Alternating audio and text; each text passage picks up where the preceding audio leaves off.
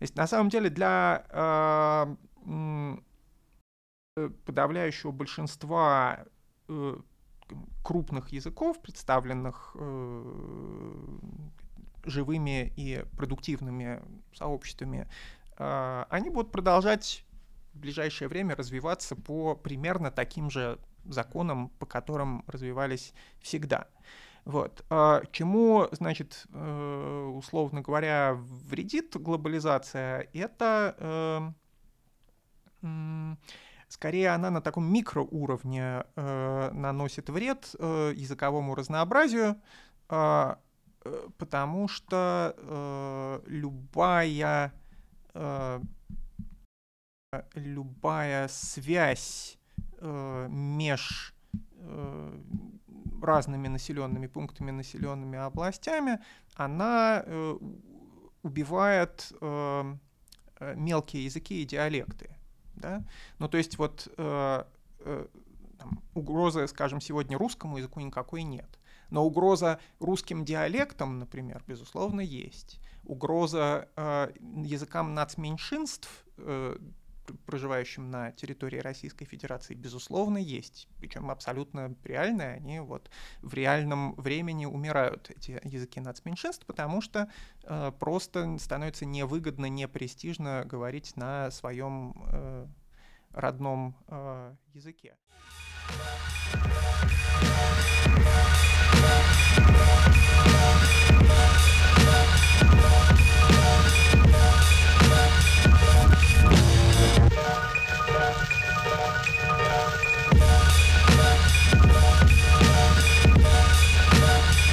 друзья, всем привет!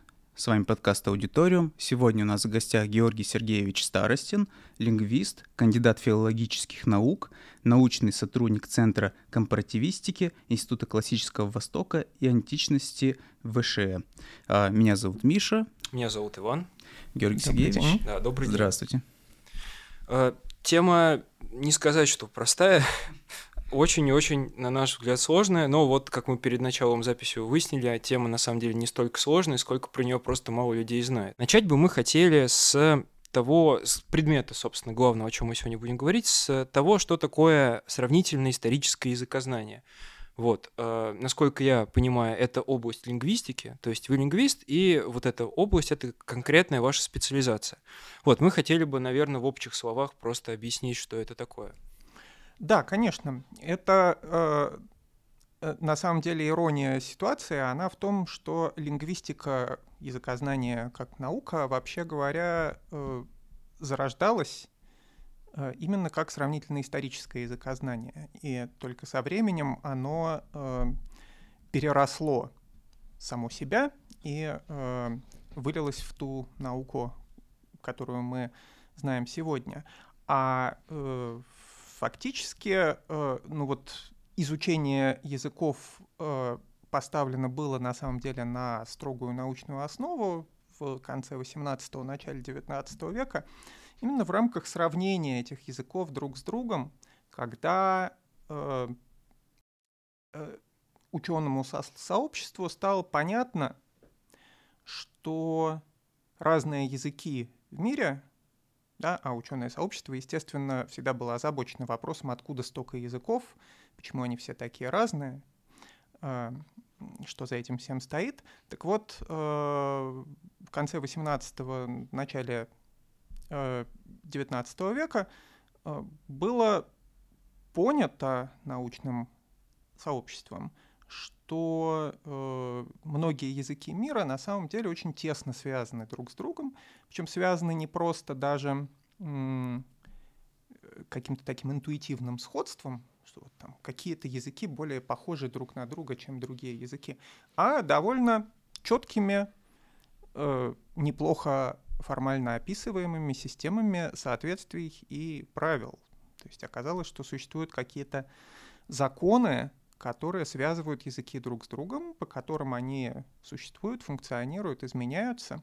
Вот. А, э, и законы эти в первую очередь исторические, законы исторического развития, что язык э, изменяется не просто так, а бы как, вот абсолютно произвольным образом, а по определенным так сказать, сценариям, которые, конечно, никто конкретно не придумывает. Нет такого человека, который придумывает по какому сценарию измениться языку, да, а они складываются таким естественным образом в рамках э, языковых сообществ.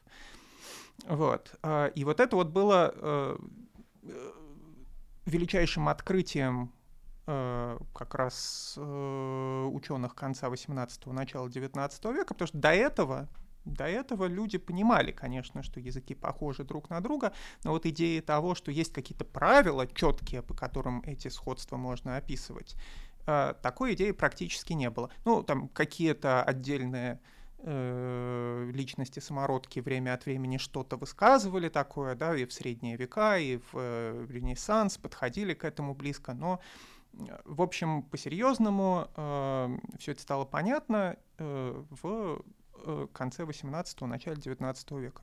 И вот поэтому, собственно, изначально языкознание как наука было сравнительно историческим. Сравнительным, потому что сравнивались разные языки друг с другом, а историческим, потому что, значит, было понятно, что их различия и их сходство обусловливаются некой, э, неким историческим процессом, да, историей развития этих языков. Вот. И э, XIX век весь был веком, собственно, в некотором роде веком сравнительно-исторического языкознания. Вообще, когда человек занимался языками, как ученый, он в первую очередь занимался историей языков, и э, эта история понималась как, в первую очередь, почему эти языки стали отличаться от других. Да? Там, скажем, какие-нибудь немецкие филологи занимались немецким языком в XIX веке. Что это значило? Они изучали историю немецкого языка, сравнивали, значит, его древнее состояние, зафиксированное в текстах, с э, тем, как э, немецкий язык звучал сегодня, да, и они устанавливали э, его отношения с другими языками, родственными немецкому языку, да, с германскими языками, английский, э, скандинавские языки и так далее. И дальше э, с теми языками, э, с которыми немецкий связан на еще более глубоком, то есть на еще более хронологически далеком уровне, э, с языками, которые э, все вместе в совокупности были названы индоевропейскими языками. Ну, то есть немцы называли их индогерманскими языками, вот, но впоследствии все-таки в мировой науке закрепился термин индоевропейский. Вот. А э, в 20 уже веке, в начале 20 века произошел коренной перелом, когда э, выдающийся швейцарский лингвист Фердинанд де Сассюр э, значит, составил свой курс общего языкознания, в котором он четко поделил языкознание на две области. Синхронию, которая изучает язык в его каком-то едином одновременном срезе, да, и э, диахронию, то есть исторический процесс. Вот. Он э, отделил э, историческое языкознание от, собственно, синхронного языкознания, описания языка как такового.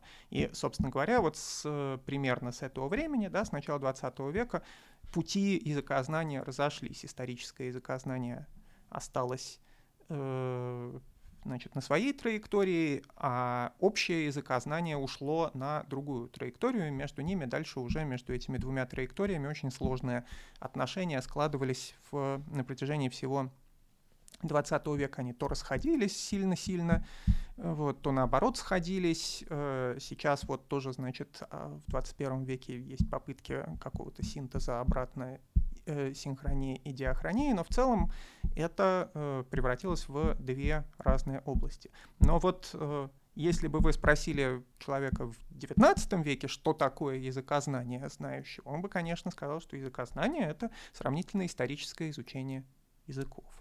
Вот. Сегодня это только одна из э, отраслей языкознания. То есть фактически получается, что в XIX веке было сделано предположение, что даже э, казалось бы, абсолютно случайные изменения в языке вообще ни разу не случайные, и у них есть своя логика и, возможно, даже закономерность. Правильно понимаю? Ну, не все. Нет. Uh-huh. что э, история языка, в частности, также определяется какими-то случайностями, это, безусловно, так. Но если бы она определялась только случайностями, то все было бы плохо, потому что э, если развитие любого языка — это э, только бесконечное множество абсолютно случайных и не связанных друг с другом процессов, то такое изучать очень трудно. Когда нет правил, а есть только случайности, то э, какие-то выводы исторические из этого сделать практически невозможно. Только это возможно сделать только если ты э, имеешь возможность за всеми этими случайностями, грубо говоря, наблюдать в прямом эфире. Да, вот если перед тобой язык, и ты видишь все, что в нем происходит, ты можешь говорить, да, вот произошли такие-то, такие-то, такие-то, такие-то изменения. Вот такое-то слово изменило свое значение на такое-то другое слово. Вот говорили там око, стали говорить глаз. Вот э, произносили слова э, со звуком П, а теперь на этом месте произносится звук Ф. Э, разного рода бывают изменения на разных уровнях языка. Но э, или э, было бы идеально, если бы мы э, имели письменные источники по всем языкам мира, да? но это не так. Мы имеем возможность реально проследить историю изменения языка только для очень ограниченного количества языков. Да? Есть там какой-нибудь э, санскрит, греческий, э, китайский, да, э, там даже египетский язык, который представлен текстами письменными много тысячелетней давности. Но их все равно очень мало по сравнению с теми тысячами языков, которые существуют. А изучать историю огромного количества языков, для которых нет вообще никаких письменных памятников — Э, если бы они, она, эта история определялась только случайностями, было бы невозможно.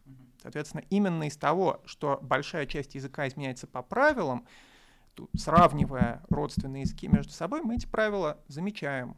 А если мы замечаем правила, это значит, что мы можем реконструировать историю этих языков. Да? Мы можем взять э, там, 10 современных языков, которые вышли из единого первоисточника, mm-hmm и сравнивая их между собой, устанавливая правила, которые их связывают между собой, мы что-то понимаем про этот первоисточник, про проязык так называемый, на котором когда-то говорили предки всех ныне живущих носителей этих десяти языков, а, и мы этого про языка никогда в глаза не видели, никаких текстовых свидетельств от него нет. Люди, которые на нем говорили, скорее всего, никакой письменностью и не владели, собственно говоря. Но мы что-то про этот язык можем сказать с довольно высокой степенью уверенности, потому что он оставил регулярные формальные следы в своих языках-потомках. Да? Сравнивая все эти следы, мы выходим на про картинку. Ну, вообще вот получается, что сравнительно историческое языкознание – такая археология своего рода. Вот. И у меня вот вопрос к, по развитию этой науки в течение времени. Э, как, как молодая наука, дисциплина даже скорее правильно будет назвать, испытывала ли э, сравнительно историческое языкознание какое-то влияние политических событий, потому что, ну, я представляю сразу, хорошо, она появилась в конце, э, получается, XVIII века, бурно развивалось в течение 19-го, я сразу вспоминаю 20 век, вспоминаю все, что там происходило, и политические режимы, и политика, я вспоминаю какую-нибудь историю, как науку, которая, естественно, там при нацистской диктатуре своего рода там изменялась или там а, не знаю. Ну, там много, множество да, наук да. развивались под течением каких-то Да, каких и мне вот интересно, коснулось ли это как-то сравнительно исторического языкознания. Были какие-то предпосылки, возможно? Ну, смотрите, а, значит, принципе, нет такой науки, которой бы никогда не э, касалась конъюнктура политическая, что естественные науки, что уж тем более гуманитарные науки. Сравнительно историческое языкознание, оно, э, значит, э, у него сложная судьба, потому что, с одной стороны, оно, безусловно, тоже гуманитарная наука, да, а, и, соответственно, как любая гуманитарная наука, подвержена э, разного рода Э, культурным, политическим, э, философским веяниям. А с другой стороны, она как бы, ну, как, собственно говоря, все языкознание, она на стыке, потому что в довольно большой степени это и формальная наука. А, это формальная наука, у которой есть свой методологический аппарат, которая умеет э, подводить доказательную базу, да, которая имеет э, до некоторой степени предсказательную силу, Да, вот э, что очень важно, как раз важный показатель естественной науки. Мы не можем поставить эксперимент как таковой в сравнительно-историческом языкознании, а, потому что для этого эксперимента слишком много времени бы потребовалось. Мы не можем вырастить язык в пробирке. Мгм. Да? Вот. Ну, а, у аспиранта не получилось. Э, Да, да, ну, для того, чтобы получился аспиранта, нужно, чтобы об- оно просуществовало хотя бы пару тысяч лет. Вот тогда, э, тогда будет хороший результат эксперимента. А, но, тем не менее, некоторая предсказательная сила есть, потому что из-за того, что мы устанавливаем правила, да, мы можем сказать, там, грубо говоря, вот в, в таком-то языке, например, может существовать, даже если мы его не знаем, такое-то слово, и оно может звучать так-то. И есть некоторая степень вероятности, что мы э, будем правы. В этом языке действительно будет такое слово, и оно будет именно так звучать, как мы говорим, а не э, по-другому. Вот. А, вот эта вот э, связка э, сравнительно-исторического языкознания с э, естественными строгими науками, это то, что ему всегда помогало выживать, и то, собственно говоря, почему даже там, ну вот как бывает, что представители естественных наук, они так с презрением относятся к гуманитарным наукам, а это не наука вообще, потому что у нее там нет методологии, нет математического аппарата, что же это за наука такая?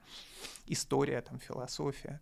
Вот. А к языкознанию в целом и к сравнительно-историческому языкознанию в частности, э, в этом смысле отношение более мягкое, потому что вот есть и методологический аппарат, есть и даже некоторая в 20 веке была подведена математическая база, то есть есть формальные методы, с помощью которых изучаются а, м, расстояние между языками и так далее. Вот. А, но, безусловно, есть и этот гуманитарный аспект, и э, именно э, он, конечно, может быть связан и с какой-то политической конъюнктурой. Ну, то есть, например, а, вот я произнес слово индоевропейский, да, А, значит, в конце 18-го, начале 19 века было достигнуто понимание, что большое количество языков Евразии э, восходит к единому первоисточнику, что это э, вещь, которая доказывается, это не просто там нам что-то кажется такое, вот есть, смотрите, четкие правила, звуковые, скажем, законы, которые связывают слова э, там всех славянских языков, германских языков, индоарийских языков, э, иранских языков э, и так далее. Четкие правила. Соответственно, должен был существовать праиндоевропейский язык. А если существовал праиндоевропейский язык, то значит существовали люди, которые говорили на праиндоевропейском языке. Язык не существует в вакууме, значит была праиндоевропейская общность этническая, значит должна была быть праиндоевропейская культура, цивилизация некоторая, бесписьменная. Письменности тогда не было, иначе бы до нас дошло что-то от праиндоевропейского языка, но, тем не менее, довольно мощная, причем расселившаяся по э, заселившая половину Евразии. Да, огромная экспансия этой самой индоевропейской семьи. Вся Европа говорит сегодня на индоевропейских языках, Индия говорит на индоевропейских языках, Иран говорит на индоевропейских языках, да, Россия, э, значит, славянская территория вся.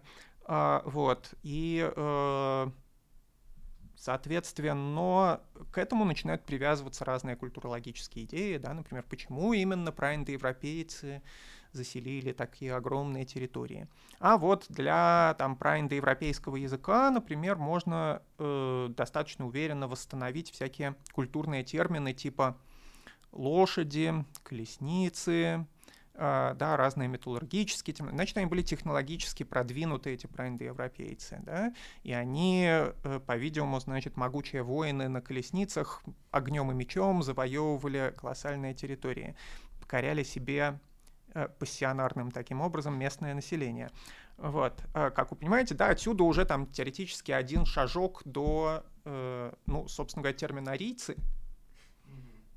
А, Вот. э, Конечно, да, э, довольно странный, потому что, э, вообще говоря, ар- ария, да, э, ариец, это э, термин не специфически индоевропейский, это термин э, индийский, э, индоарийский, э, да, ария, э, э, э, господин, э, повелитель.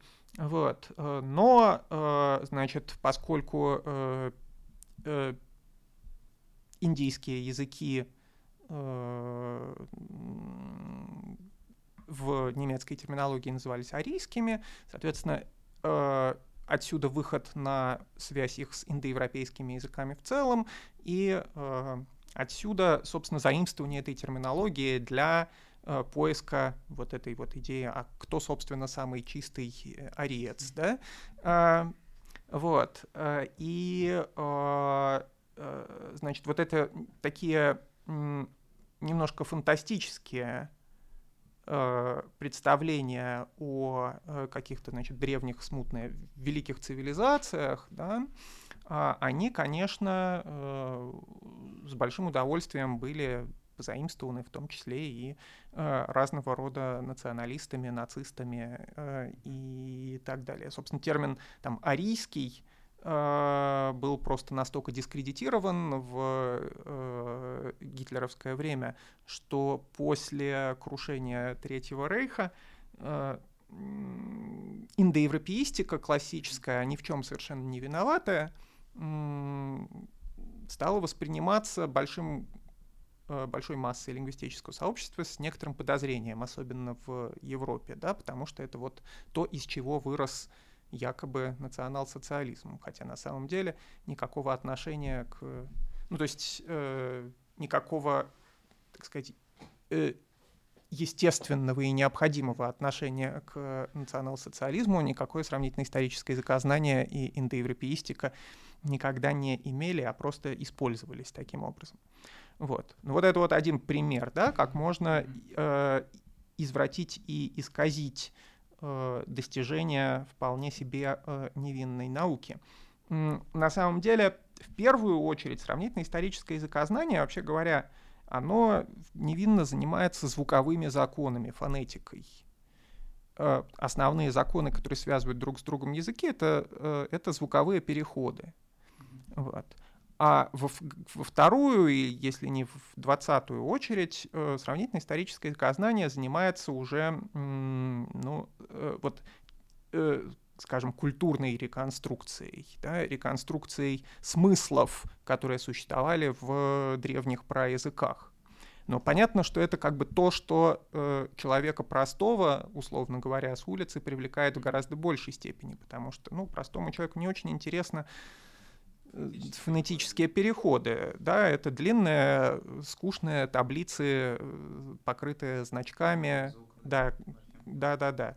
Э, значит, вот у нас там реконструируется проиндоевропейское «п», оно дает в таком-то языке «п», в таком-то языке «ф», в таком-то языке «х», в таком-то языке выпадает и так далее.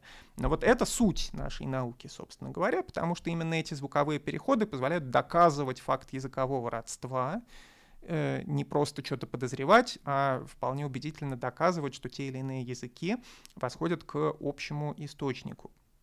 Вот. А вот, э, скажем, э, какие культурные термины были в этом праязыке, да, какова была цивилизация носителя этого праязыка, э, где жил этот проязык, да, где была прародина носителей э, этого языка. Это вещи э, обычно гораздо более спорные, гораздо более тяжелые, потому что здесь правила устанавливать гораздо труднее, какие бы то ни было. Очень много теоретической части получается. Да. Э, получается, главное, что э, э, тут может быть много разных гипотез, да, даже про ту же самую там лошадь или колесницу до сих пор идут споры. Вот да, реконструируется какое-то слово типа «equo» для европейского. А вот действительно ли оно значило домашнюю лошадь, которая, значит, которую запрягали там в колесницу и, и дальше мчались завоевывать соседние земли.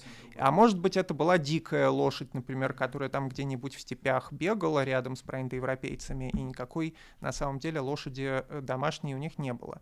А, и хотя скорее, вероятно, первое, чем второе, ну, просто больше свидетельств в пользу этого. Но второе тоже, так сказать, не опровергнуто.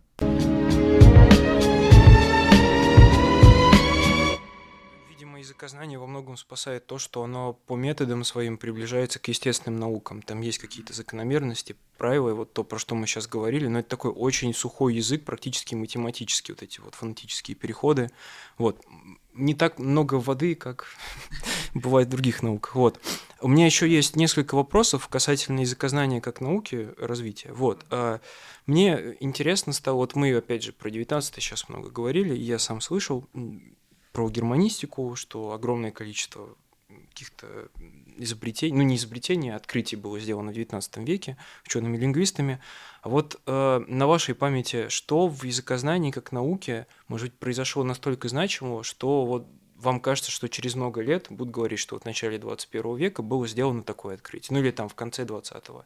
То есть за последние, ну не знаю, какой временной промежуток взять. За последние ну, лет 15-20, вот, например. Ну, может быть, да, вот. что-то на вашей памяти Для было такое очень значимое. Да. А, это трудный вопрос. Я боюсь, вас тут немножко разочарую, потому что а, на моей памяти Э, за последние 15 лет в сравнительно историческом языкознании таких революционных открытий, как, какие были в конце 18-го, начале 19 века, не было. А, ну, э, единственное, что меня извиняет, это что, в общем, мало было таких областей науки, в которых за последние ну, да, 15 лет правда. были сделаны такие открытия. Вот. Но, а, значит, э, э, к чему за эти последние 15-20 лет мы, э, собственно говоря, стремимся. Вот в э, история, собственно, нашей дисциплины, она развивалась примерно таким образом. Значит, э, там, в, условно говоря, в XIX веке основной упор делался на сравнительно-историческом изучении индоевропейских языков. По понятным причинам это языки, э, собственно говоря, на которых говорили те самые ученые, которые этим занимались, да, там немецкие, французские, русские, английские и так далее.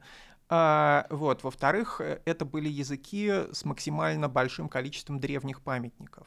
А чем старше у вас памятники текстовые есть, э, тем удобнее и приятнее заниматься сравнительно историческим языкознанием. Если у вас есть только современные языки, это гораздо тяжелее.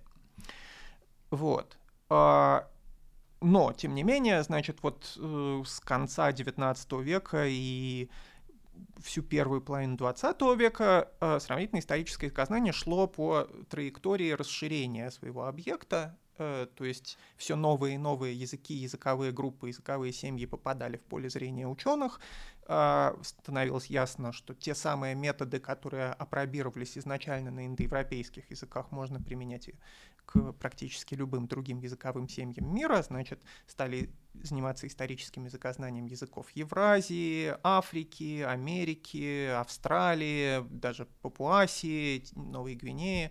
А, вот. А, и вот э, шло такое покрытие. Э, на настоящий момент, э, ну, конечно, еще очень много остается сделать, огромное, огромный масштаб работы. Другое дело, что там мало людей, которые готовы заниматься, скажем, сравнительно историческим языкознанием на Новой Гвинее, да, mm-hmm. вот, хотя это безумно интересно, на самом деле, но поскольку языки, про которые никто ничего не знает, где-то там далеко в джунглях, вот, то желающих, конечно, очень мало, увы, хотя тут вот много всяких mm-hmm. разных интересных открытий можно сделать, но Значит, эм, пожалуй, такой главный э, сдвиг в 20 веке заключался в том, что возникло новое поколение ученых, которых стал очень сильно интересовать вопрос о еще более глубоких связях между языками. То есть были, были описаны, было описано огромное количество языковых семей. Да? Все языки мира поклассифицировали на семьи. Этих семей оказалось там, ну, по разным подсчетам, в зависимости от того, э, кто какую методику использует, от там, нескольких э, сотен до, ну, может быть, э, нет, наверное, несколько сотен, да, от, от там 200 до 600, условно говоря, языковых э, семей. Вот. А стало очень интересно, а что дальше, да, можно ли дальше идти, можно ли эти семьи, ну, как вот в биологии, да, сводить дальше там в типы э, и как-то выйти на единое древо языков, например, вообще возвести их все к единому проязыку человечества, если он существовал, или, или к нескольким проязыкам, если он независимо возникал в разных местах.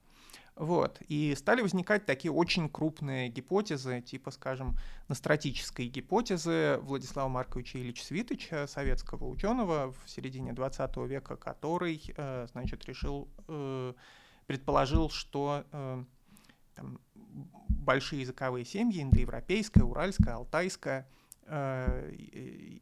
еще несколько, которые, ну, в общем, почти много языковых семей Евразии восходят к некоему единому проязыку, который он э, называл настратическим, и он тоже предоставлял аргументы, правила, э, которые связывают все языки этих семей. Вот.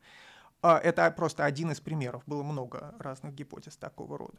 Вот. И это э, в, во второй половине XX века э, такого рода глубинные гипотезы многими учеными воспринимались скептически, потому что э, ну, так сказать, страшно уходить так вглубь, и аргументация явно не такая сильная, как когда мы занимаемся более мелкими языковыми семьями. Э, и, в общем, эм, как-то, э, значит, так сказать, то, что называется мейнстрим, да, сравнительно исторического языкознания, старался держаться подальше от таких гипотез.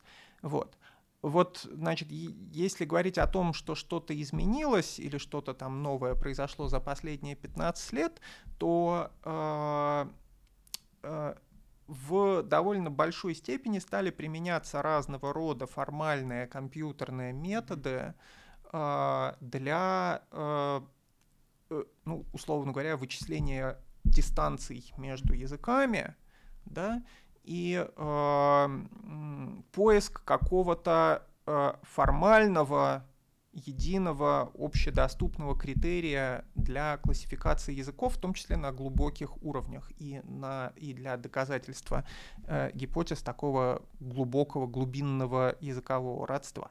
Я бы не сказал, что тут произошел какой-то кардинальный прорыв за 15 лет, но произошло некоторое существенное изменение э, отношение к самому этому э, вопросу. Стало ясно, что, ну, э, э, чтобы сравнить, если вообще сравнительно историческое языкознание не, не заглохнет, если оно не должно стоять на месте, оно должно развиваться, оно должно искать ответы на этот вопрос. Да, оно должно искать, скажем, формальные критерии верификации, да, верификации вот, э, гипотез типа настратической. Э, потому что, ну, как, в некотором роде язык действительно похож на биологический организм. Эти аналогии были проведены еще в XIX веке, есть масса расхождений, но есть и масса сходств. И если у биологов есть единое древо да, всех живых организмов, то странно, что его до сих пор нет у лингвистов. Поэтому вот этот вопрос, он сейчас на самом деле э, общество сравнительно исторического э, сравнительно историческое в целом занимает пожалуй, гораздо серьезнее и существеннее, чем это было еще э, полвека назад. Вот. И э, думаю, что с течением времени мы к какому-то консенсусу тут придем по поводу того, как вот строить единое древо э, языков мира. Такое ощущение, что в будущем такие науки, как э, нейробиология, например, они могут помочь как-то продвинуться вперед, потому что э, если э, в том числе лучше начать понимать, как работает мозг человеческий, да, это может э, в том числе продвинуть и теоретическую часть. Э, по крайней мере, у меня вот после вашего разговора возникла такая мысль. А, э, да, я думаю, что э, какая-то польза от этого, безусловно, будет. Ну, вообще у нас сейчас в научном сообществе, в принципе, тренд на некоторую интердисциплинарность. А, а, да, там археологи, генетики, э, лингвисты, вот все, кто занимается тем, что можно назвать там человеческой палеонтологией, а, они все стремятся работать вместе. Это не всегда приводит к хорошим результатам, надо сказать, потому что э, у всех свои разные методы, и результаты археологов, генетиков и лингвистов далеко не всегда сходятся друг с другом, что, кстати, совершенно нормально и естественно, они не должны абсолютно целиком сходиться друг с другом, потому что процессы исторические, которые приводят к э, археологическим изменениям, генетическим изменениям, лингвистическим изменениям. Это разные процессы, не все всегда идет параллельно друг другу. Да? Вот э, там, генетики и э, лингвисты очень любят находить какие-то параллельные линии изменения, но на моем вот опыте я бы сказал, что они чаще находят противоречивые линии изменения, просто потому что э, генетические изменения. Это одна линия развития, а языковые изменения другая линия развития, они совершенно не обязательно коррелируют друг с другом. И, а что касается нейробиологии и так далее, то, ну, э, э, да, в принципе, э, есть какие-то вещи, которые для сравнительно исторического языкознания до сих пор черный ящик, ну вот там со звуковыми переходами все более или менее, то есть не все, конечно, понятно, но, по крайней мере, понятно, что они из себя представляют, как их описывать и так далее. А вот, скажем, там изменение значений слов, для которых гораздо труднее, что бы то ни было придумать, почему там э, слово орел начинает значить птицу или наоборот, э, или там слово от, от слова ворон производится прилагательное со значением черный, вот, а в другом языке прилагательное черный от слова тушь, а в третьем языке еще от чего-нибудь. Вот, вот эти вот вещи, они безумно интересны и полезны для исторического лингвиста, но их гораздо труднее описывать какими бы то ни было правилами. Вот. Тут, возможно, вполне могут быть и какие-то пересечения с там, нейролингвистикой, с э, такого рода вещами, но, наверное, не в ближайшее время. Ну вот у меня про будущее еще есть один вопрос, такой спекулятивный немножко. А, просто вы сказали фразу интересную про то, что у языкознания какой-то запас предсказательности небольшой есть. Ну, понятно, потому что наука выстроена вполне себе четко, там есть правила. Вот, э, поэтому, когда такое существует, то можно что-то на, на какое-то ближайшее будущее с какой-то условностью, но предсказать. Вот, мне просто интересно, не встречались ли вам, может быть, исследования на эту тему, что в целом вот развитие, например, инди, тех, же индоевропейских языков в будущем можно ожидать, потому что, например, сейчас мы живем ну, в эпоху глобализации. То есть у нас у всех есть интернет, и мы связаны, мы постоянно общаемся, в этом нет никакой сложности. Может быть, это как-то повлияет на развитие языка вот в дальнейшем. И угу. глобализация просто сумасшедшими темпами идет. Э, просто я осознаю, что то, как говорили на русском языке, какую лексику использовали в 2002 году и какую лексику используют в 2022, да, я понимаю, что э, нынешние ребята, которые вот там лет 20 им, например, они э, могут полностью уходить в англицизм, и иногда ты просто сам не понимаешь, а что они вообще хотят сказать тебе. Я поехал не на район, я поехал на блок, например, да, вот. А, окей, я думал, ну, хорошо, лекс... это, возможно, а, это заимствуется только лексика, но я потом понимаю, что э, в том числе начинают использоваться и какие-то э, грамматические конструкции того же, например, английского языка. То есть у меня такое ощущение, что э, язык просто очень активно меняется. Ну, просто, да, интересно, сейчас английский — это такой лингва франка всей да. Европы и вообще всего мира, то есть, э, ну, с условностями, ну, так и есть. Вот. А, что, что можно в будущем вообще ожидать? Если, если можно вообще такие предсказания делать. Угу. А, смотрите, значит, э, вообще сравнительно историческое изображение не предсказывает будущее. Да. да? Мы, мы поняли, вот. да. А, когда я говорю про предсказательную силу, это немножко не то, это, ну, как в стандартной науке, собственно говоря, это, э, это как, ну вот, э, как в математике, условно говоря, у вас есть неизвестное, да, вы можете его вычислить. Вот точно так же работает и сравнительно историческое языкознание. Допустим, у вас э, есть правила, которые связывают между собой э, звуковые оболочки слов разных языков. Поэтому, если вот у вас есть табличка, с, в которой лакуны, да, вы не знаете, как вот э, как такое-то и такое-то слово будет там, допустим, не знаю, на сербском языке. Но если вы знаете, как оно э, звучит по-польски, по-чешски э, и по-болгарски, то вы можете предположить, как, если это слово не утрачено в сербском языке, оно должно звучать по-сербски. И, скорее всего, вы будете правы. Если, если оно оттуда не выпало, то оно будет звучать именно так, потому что мы знаем звуковые правила, которые связывают. Вот в этом смысле предсказательность. А, значит, э, что касается предсказания будущего, то это совсем другое. И тут, конечно, э, ну, э, тут нельзя делать э, э, прогнозы конкретные, но э, как это называется умным там словом, форсайт, вот, вот есть такое чудесное слово форсайт, англицизм, да, как раз.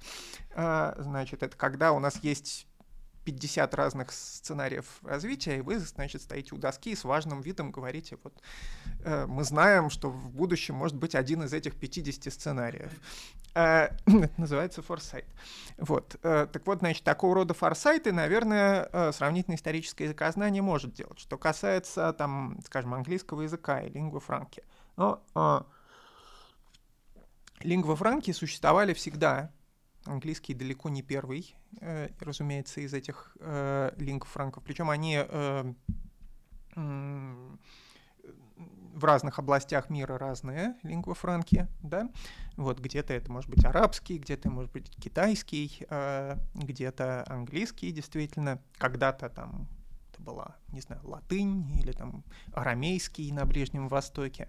Э, да, и э, само по себе наличие некоего глобального языка коммуникации на большом пространстве никоим образом не мешает э, существованию, функционированию, историческому развитию, делению э, языков других. Да? Проблема начинается тогда, когда эта лингва франка становится для вас родным языком. Вот, скажем, там, да, русский язык весь испещрен англицизмами сегодня, но э, никакой проблемы, собственно, никакой угрозы существованию русского языка от этого нет. Да?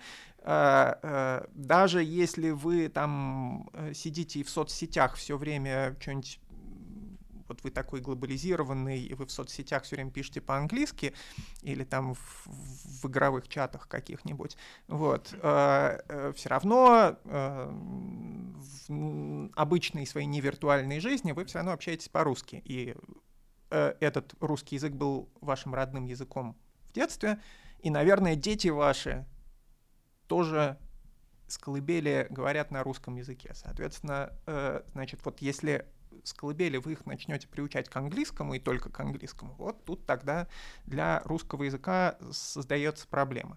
То есть на самом деле для э, подавляющего большинства э, крупных языков, представленных э, живыми и продуктивными сообществами, э, они будут продолжать в ближайшее время развиваться по примерно таким же законам, по которым развивались всегда. Вот. А чему, значит, э, условно говоря, вредит глобализация? Это э, скорее она на таком микроуровне э, наносит вред языковому разнообразию, а, потому что любая любая связь э, меж э, разными населенными пунктами, населенными областями, она э, убивает э, э, мелкие языки и диалекты. Да?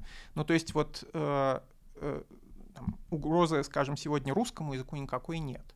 Но угроза русским диалектам, например, безусловно, есть. Угроза э, языкам нацменьшинств э, проживающим на территории Российской Федерации, безусловно, есть. Причем абсолютно реальные, они вот в реальном времени умирают, эти языки нацменьшинств, потому что э, просто становится невыгодно, непрестижно говорить на своем э, родном э, языке. Ну вот я родом, например, из республики Мариэл, да. где, э, по сути, это э, как главное место, где находятся носители языка Мария. марийского, да. Угу. Вот. И за последние 20 лет я заметно реже стал, когда я приезжаю домой, я заметно реже стал слышать, о том, э, как э, вообще марийскую речь. Вот. И, в принципе, э, если спросить, а есть ли причина, есть ли смысл, кроме того, как сохранить язык, изучать марийский, а, я думаю, что 9 из 10 человек вам ответят, что смысла на самом деле нет, и это на самом деле даже и неэффективно. И то, что язык, а, ну, государство пытается сохранить этот язык. Uh-huh. Я помню, что я в четвертом классе а, нас силой просто заставляли учить этот марийский язык, вот, и э, что вызвало нас, ну, вызывало в нас тогда только негатив, это сейчас я понимаю, что на самом деле это очень здорово было. Вот. И я понимаю, что этот язык исчезает и исчезает, и если там 20 лет назад статистика была, что 50% у нас носитель марийского языка, угу. я думаю, что сейчас ну, намного меньше. Да, я недавно смотрел статистику по национальным республикам, uh-huh. вот, э, и она с каждым годом ухудшается не только в Мариэл, а и практически везде. По-моему, только Татарстан держится, более или менее. В Татарстане, да, это, вот. а, это сохраняется. Да.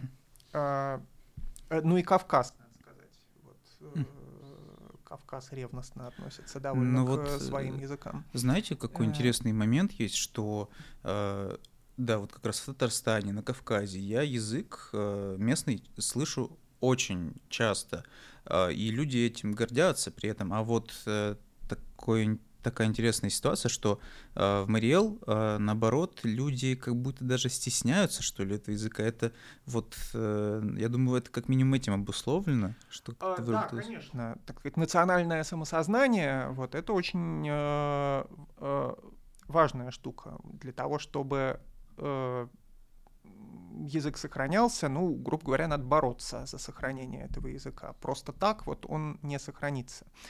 А, но, пожалуй, что э, вот чтобы я тут сказал, что национальное самосознание это вообще вещь такая очень недавняя. Mm-hmm.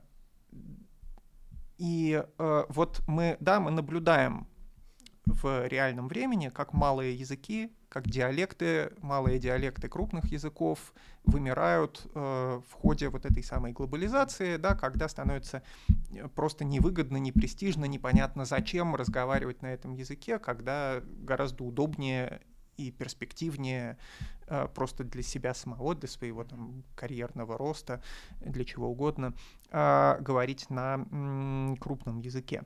А, так вот, но на это, в этом нет ничего нового. Mm-hmm. Так было всегда, на самом деле.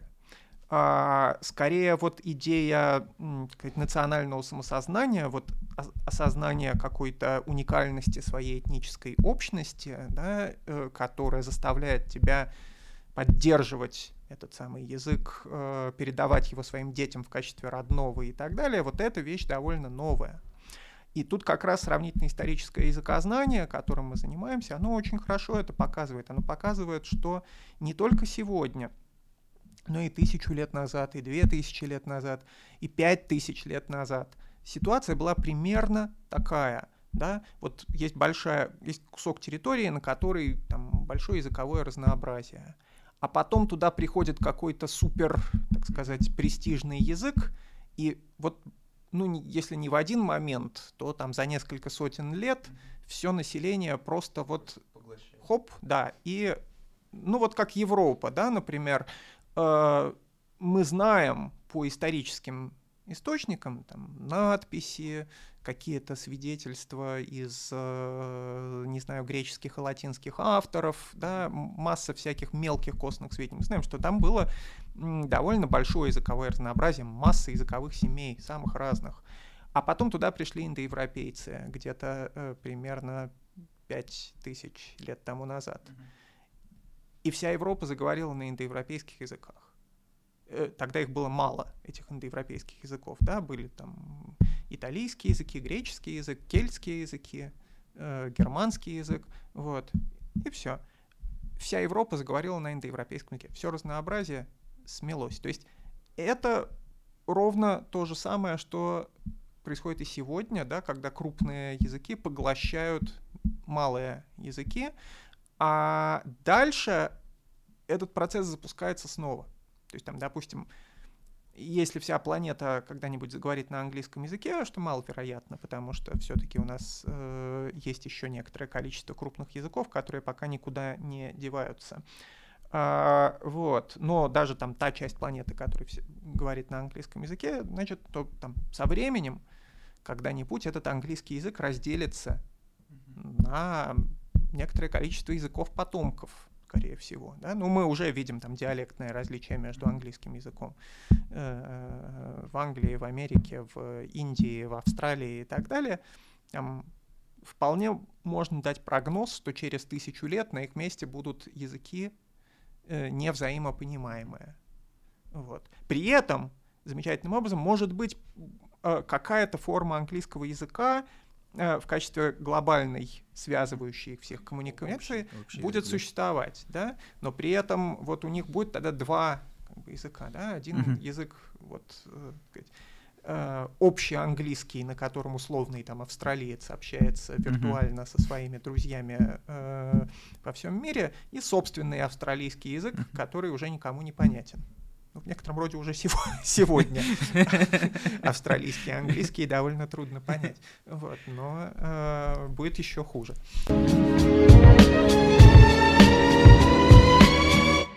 Мне вот, э, кстати, применительно к индоевропейцам, да и вообще uh том, о чем мы сейчас говорили, интересно, как происходит распад языка на диалекты. То есть некогда была какая-нибудь языковая общность, Э, какой-нибудь индоевропейский язык, как происходит этот процесс. Вот мы сейчас говорили об обратном, да, да. что на какую-то территорию, наоборот, приходит суперязык, и все начинают э, на нем говорить. А как, что влияет, может быть, я не знаю, климат, может быть, какие-то политические события или какие-то естественные, которых я даже не догадываюсь, что влияет на распад э, языка на диалекты? Факторов очень много. Э, и тут э, нет какого-то единого четкого ответа на этот вопрос. Но самый главный из этих факторов, конечно, это э, наличие или отсутствие коммуникации. То есть э, две деревни, которые живут вот рядом, с высокой вероятностью будут говорить, да, понимать друг друга, и э, если у них будут какие-то изменения, то они будут общие изменения, которые будут связывать обе эти деревни. Вот. Если а, они живут, э, условно говоря, одни по эту сторону горного хребта, а другие по эту сторону горного хребта, и связь между ними нарушена, скорее всего, изменения будут у них проходить отдельно друг от друга. И значит, со временем они накопятся настолько, что, они, что между ними утратится взаимопонимание. Вот, то есть самый главный фактор это, конечно, контакты и коммуникация. А, ну а дальше есть масса второстепенных факторов. Действительно, там география, ландшафт, климат, контакты с другими языками, влияние э, других языков. Да, условно говоря, вот вы из вашей общины ушли со своей мини-общиной перевалили через горный хребет, и здесь вы стали контактировать с общиной, которая говорит на совсем другом языке. Да? И э, через заимствование какие-то Э, у вас э, начинает изменяться фонетика, у вас начинает изменяться синтаксис, у вас начинает изменяться лексика, все что угодно. А, а, а вот у тех, которые остались по ту сторону хребта, у них нет этих контактов, поэтому вот э, так вот и э, получается. Э, вот скажем, там есть там, тибетский язык, в нем нет тонов, а некоторые носители тибетского языка живут рядом с китайцами и те, те, которые живут рядом с китайцами, у них в некоторых их диалектах развиваются тоны, они становятся тональными языками.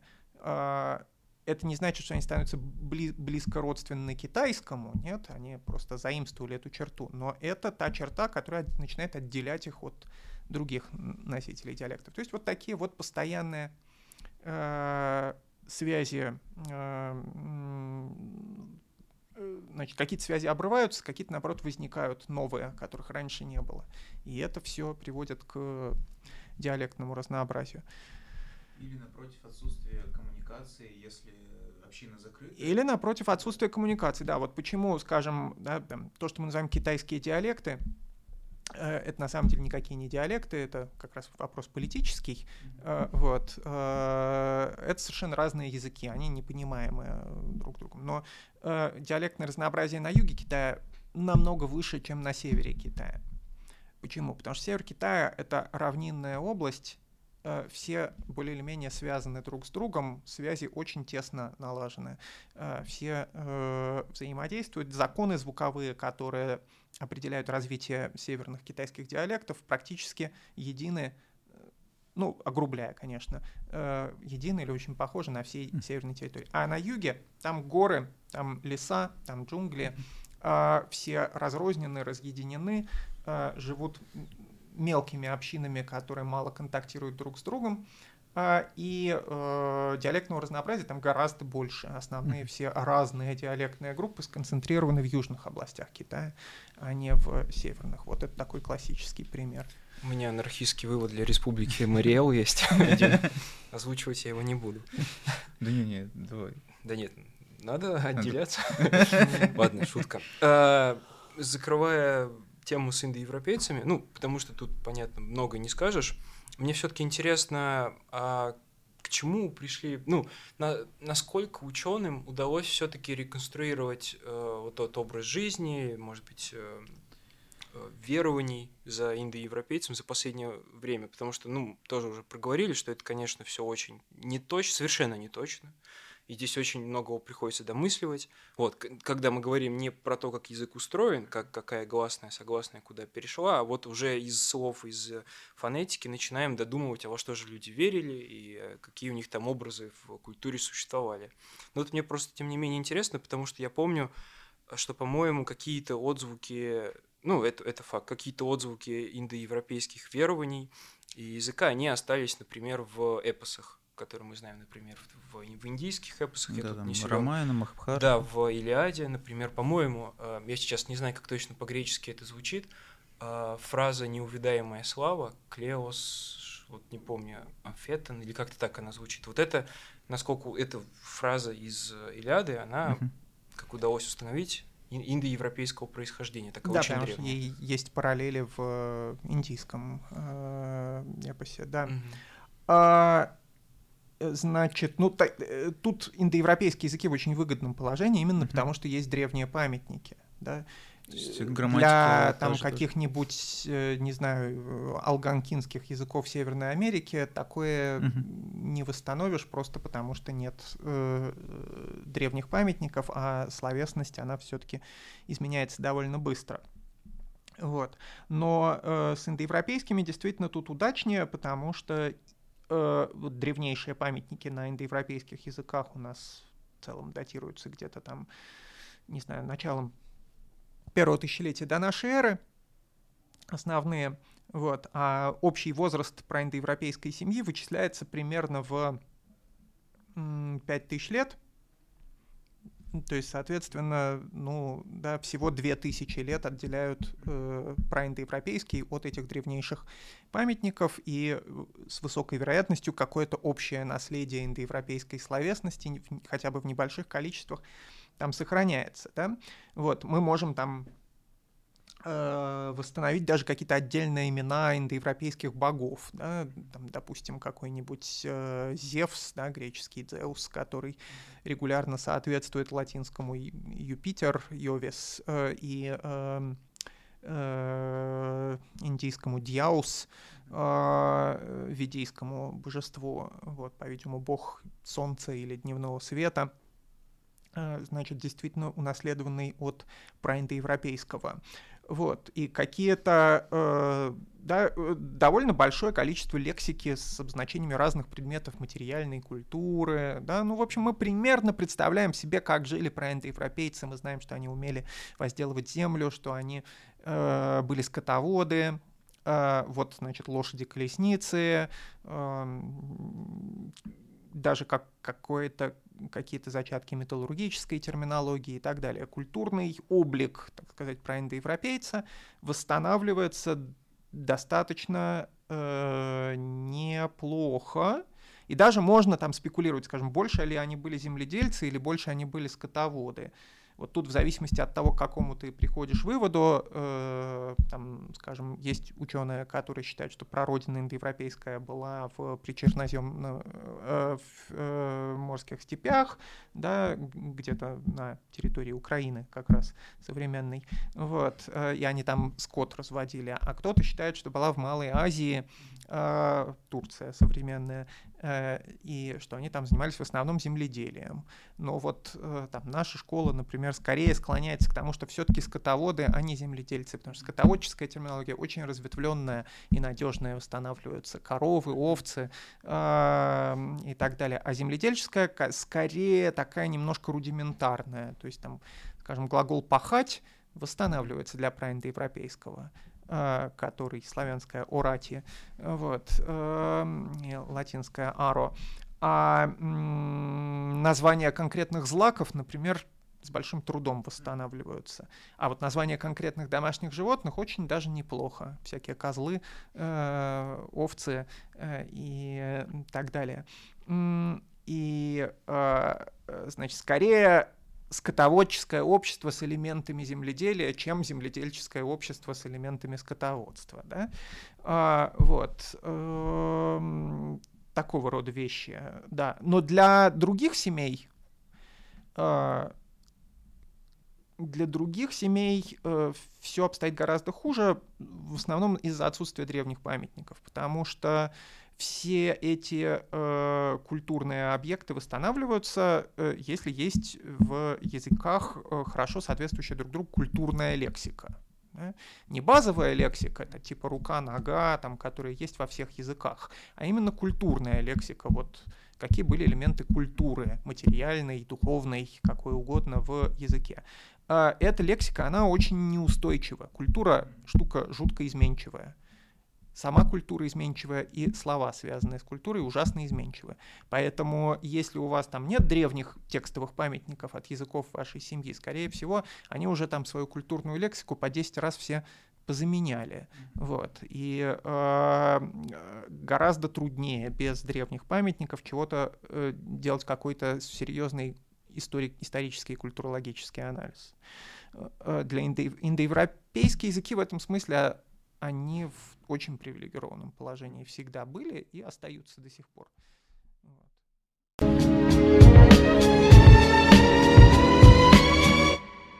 А как а, и когда и был ли возможно вот такой вот щелчок, когда вы поняли, что а, в своем пути вы решили заниматься сравнительно историческим языкознанием? Вот, это уже больше про ага. ученого. Вот. Но Интересно. Э, тут ответ довольно скучный. Дело в том, что э, в некотором роде у меня выбора не было. Вот. Я, да, я, значит, э, представляю собой э, династическую линию да, Старостина, потому что мой отец, Сергей Анатольевич Старостин, э, был крупнейшим отечественным лингвистом и специалистом по сравнительно-историческому языкознанию вот конца 20 века. А, и, собственно говоря, от него я и, очевидно, э, унаследовал этот э, интерес. Вот. Он как раз э, всю жизнь со школьной скамьи еще вот с конца 60-х годов э, жутко интересовался вопросом глубины, да, до, до какого предела мы можем дойти в сравнительно-историческом языкознании. Его ужасно завела настратическая гипотеза Ильич Свитыча. Он э, Э, ходил на, на стратический семинар и э, массу всего интересного, всяких разных гипотез э, выдвигал, э, ну, собственно, вот с 70-х годов по начало 21 века, он умер в 2005 году, а оставил гигантское наследие после себя, с которым мы до сих пор разбираемся и пытаемся в нем а, разгрестись. Вот. И как-то э, он в этом смысле завел меня, потому что э, стало понятно, что это, э, во-первых, та область, в которой еще масса можно всего сделать э, реально. Э, то есть не, не, не, не просто подметать какие-то ошметки mm-hmm. от того, что осталось, а вот тут, тут еще есть э, э, простор для каких-то великих географических открытий. Сейчас вот э, становится ясным, конечно, что Э, в второй половине 20 века был некоторый романтический порыв, на самом деле, да, была целая московская школа компартивистики, вот, которая вертелась во многом очень вокруг Сергея Анатольевича, mm-hmm. и был такой романтический порыв, что вот дайте нам все данные, да, и мы перевернем мир, да, и мы, мы, мы тут вот сейчас все реконструируем, все про языки, вплоть до про языка человечества. Вот, сейчас романтическая эпоха соответствующая закончилась, осталась сухая реальность. В этой сухой реальности понятно, что э, таким кавалерийским наскоком эти проблемы не решить. Э, мы еще очень много чего не понимаем просто чисто теоретически, даже в том, как на таких глубинах э, развиваются языки. Вот. Э, ну и э, очень много э, еще в общей методологии э, реконструкции нужно дорабатывать.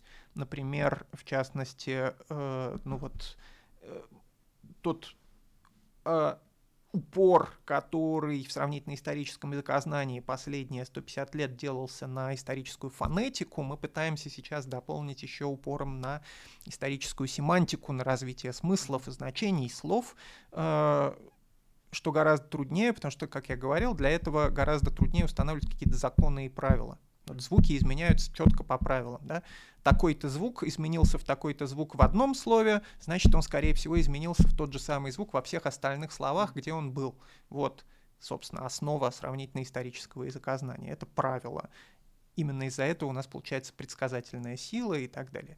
А со смыслами такого не получается. Если у вас там слово э, палец стало значить рука, то то что? А ничего. Ну вот оно стало значить рука. А все остальные слова, они изменяются по собственным законам. Да? Каждое слово имеет собственные законы и тенденции изменения. Но вот оказывается, что на самом деле не все так просто. Там тоже есть свои какие-то тенденции, э, свои э, ареальные или глобальные правила. Вот, вот мы сейчас пытаемся этим заниматься, в частности, это должно очень сильно продвинуть нас на пути решения всяких задач о глубинном языковом родстве. А, вот, но это долго, сложно, нудно, муторно, да. Э, то есть это такая большая работа большая на много-много лет. Большая работа получается. на много лет, да. И, к сожалению, такая работа, в которой даже вот любимый нами всеми компьютер не очень сильно помогает, потому что компьютеры чудесно, когда ими нужно обрабатывать big data, вот, э, большие данные. А тут у нас скорее такая ювелирная работа, чем big data. И где-то в чем-то компьютер может помочь, но по большому счету все равно все ручками надо делать, просматривая тексты, словари, сопоставляя, вырабатывая какие-то общие правила и так далее. Вот. Э, так что без тут вот на таких уровнях компьютер пока работать не умеет.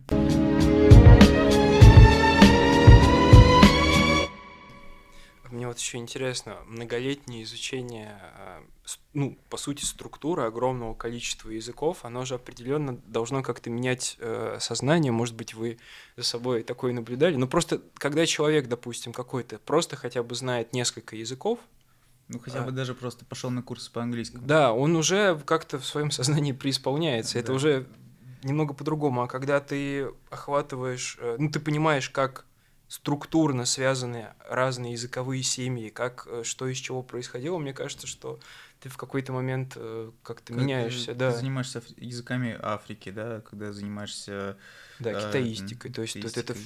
Вот. А вы, можно сказать, преисполнились в изучении языков и большом массиве языков. Да, да. Ну да, то есть вопрос в том, замечали ли вы какие-то качественные структурные Ну смотрите, значит, я, да, я занимался как раз и китайским языком, и языками Африки, э, эксплицитно и многими другими языками. Тут э, э, человек проходит через несколько стадий. Да? На первой стадии вам кажется, что языки такие разные, все такое разное. Да? Вот. вот тут языки с тонами, вот тут языки без тонов, вот тут такая морфология, вот тут всякая морфология, тут такие грамматические категории, а тут такие грамматические категории. И от этого всего глаза разбегаются абсолютно. Да? А потом, через некоторое время, я думаю, что у биологов могут быть похожие чувства, да, смотришь на живой мир и думаешь, какой же он разный, да, а потом ты понимаешь, что оно все все равно из одних и тех же аминокислот состоит. А, значит, и э, на самом деле ты начинаешь понимать, что общего в языках гораздо больше, mm-hmm. чем разного. Да, и уже начинаешь обижаться на ситуацию, тебе говорят там, ну вот, э, там, вот вы чего-то тут рассказываете такое про языки, а вот у нас в там, китайском языке или у нас вот в языках Южной Америки все совершенно не так, все абсолютно по-другому. Но ты начинаешь разбираться, и через некоторое время оказывается, что на самом деле вовсе и не так все по-другому. Ребят. Да. да, да. А что на самом деле это вот э, это некоторое стремление к экзотизации того, чем ты занимаешься. Тебе хочется, чтобы все у тебя было не так, как у других. Вот. Э, и это понятное вполне чувство. Но на самом деле, э, действительно, э, ну вот мы замечаем, да, там звуковые переходы. Ну вот не может любой звук перейти в любой другой звук. Есть некоторое, некоторое пространство да, для возможных изменений, оно не очень большое. И э, в подавляющем большинстве языков мира мы видим там один из нескольких возможных сценариев одни и те же сценарии могут быть, там, не знаю, тоны могут возникать по совершенно одинаковым правилам, независимо друг от друга, там, в каких-нибудь языках Центральной Америки и в языках Юго-Восточной Азии, хотя, казалось бы, совершенно разные далеко, да, так далеко друг от друга. Э, смысловые переходы и связи тоже могут быть совершенно одинаковые в разных языках, абсолютно независимо абсолютно независимо друг от друга. Да, бывают уникальные сценарии, вот, там, я не знаю, слово «звезда» у кого-то ассоциируется там с э, искрой, а у кого-то с ежиком, э, да, и э, там у кого-то, значит, звезда это может быть небесная искорка, а у кого-то это небесный ежик. Э, э но это редко. А в большинстве случаев мы видим, что слово «звезда» обычно связано с глаголом типа «сверкать», «сиять». Ну, это самая естественная связь, которая может быть, и она непроизвольно возникает и у американского индейца, и у африканского бушмена, и у э, китайца, там, и у человека в Австралии и так далее. То есть э, на самом деле, э, действительно, чем большим количеством языков ты занимаешься, тем больше ты вот, начинаешь понимать, что э, при всем разнообразии да, сходств на самом деле не меньше, чем различий. И это э, в некотором роде хорошо, потому что это позволяет, во-первых, понимать какие-то общие законы, которые лежат в устройстве языка как такового. Во-вторых, это помогает тебе твой опыт, который ты получаешь в историческом исследовании языков там, одной семьи, применять к языкам другой семьи. Если все было совершенно по-разному, то вот там, условно говоря, специалист по каким-нибудь индоевропейским языкам со специалистом по каким-нибудь языкам американских индейцев вообще бы никогда не нашел общего языка. А находят, тем не менее.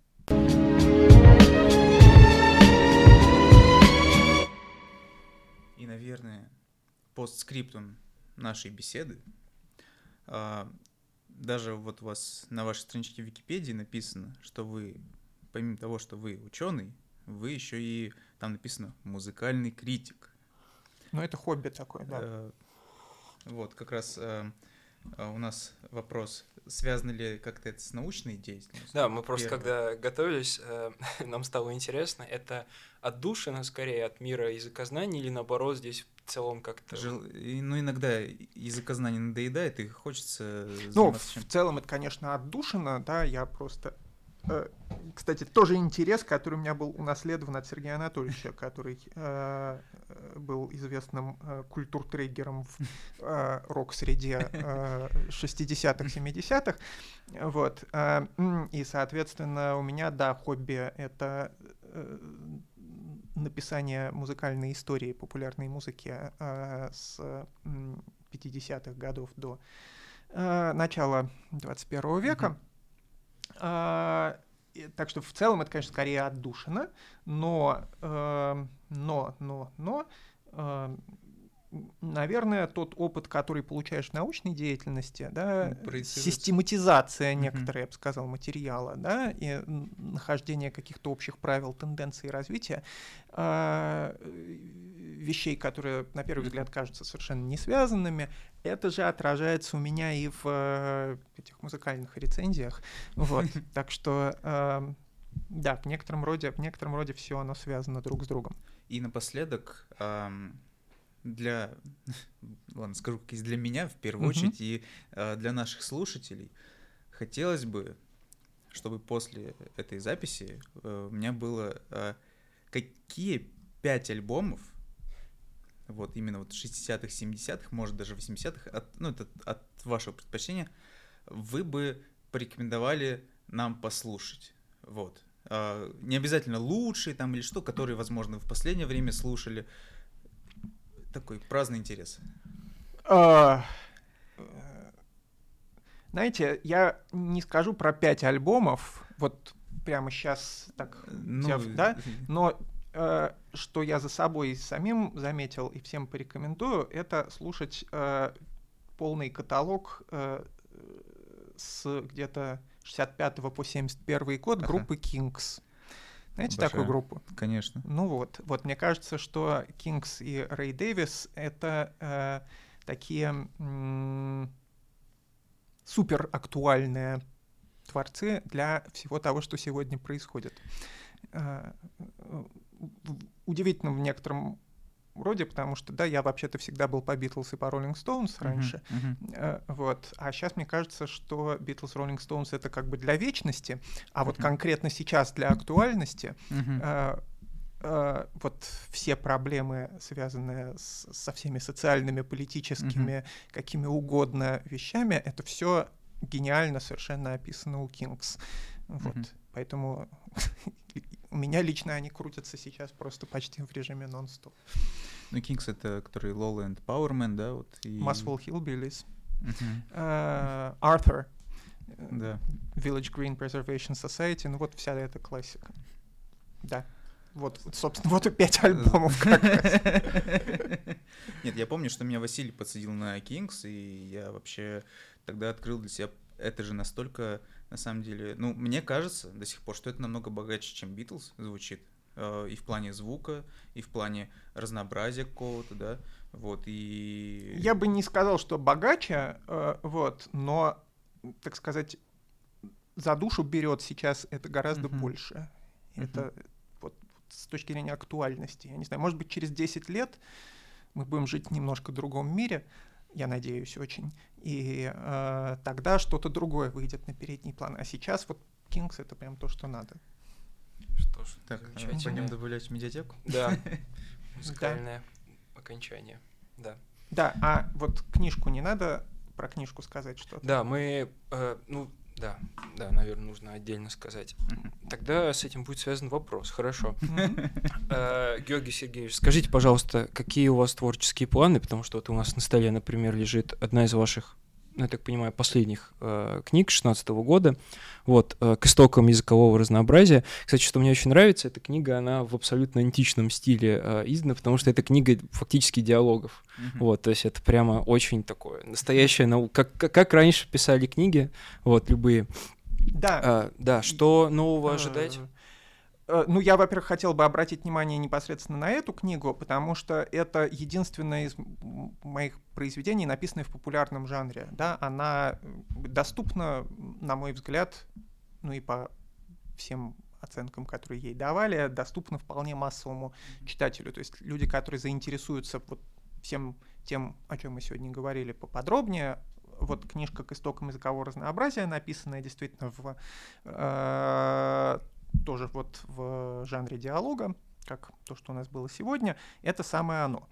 А, э, значит, что касается творческих планов, то вот творческих планов писать что-то еще популярное у меня в ближайшее время нет. А, хотя меня все подбивают перевести эту книжку на английский язык, чтобы она была доступна не только отечественному читателю. Я надеюсь, что это я, может быть, сделаю действительно в ближайшее время. А, вот. Э, но из творческих планов я просто... Э, у меня вот есть большой трехтомник по языкам Африки как раз. Э, я занимаюсь вот верификацией разного рода гипотез о глубинном родстве языков Африки. А, и выпустил уже три тома. И потихонечку готовлю там четвертый и пятый тома, потому что языков много, языковых семей много, языкового материала огромное количество. А, вот, но э, э, это, так сказать, это уже для читателя скорее продвинутого да, то есть если вы там хотите заниматься африканским историческим языкознанием, то э, ради бога. Must have, да. Помимо этого у меня есть какие-то публикации по китаистике, э, вот мы э, есть всякие разного рода методологические публикации. У нас есть хороший журнал «Вопросы языкового родства», вот, э, который в, Open Access в интернете, и э, мы там, наша школа и зарубежные ученые регулярно что-то публикуют интересное, так что можно туда просто зайти и посмотреть. Так что планов много, вот планов гораздо больше, чем э, возможностей. Э, ну, даст бог, э, что-нибудь из этих планов сбудется все-таки в ближайшее время. Георгий Сергеевич, большое вам спасибо. Это была, мне кажется, очень увлекательная mm-hmm. и объемная беседа. С вами был подкаст Аудиториум. До встречи, друзья. Да, спасибо, спасибо большое. До свидания. Спасибо. До свидания.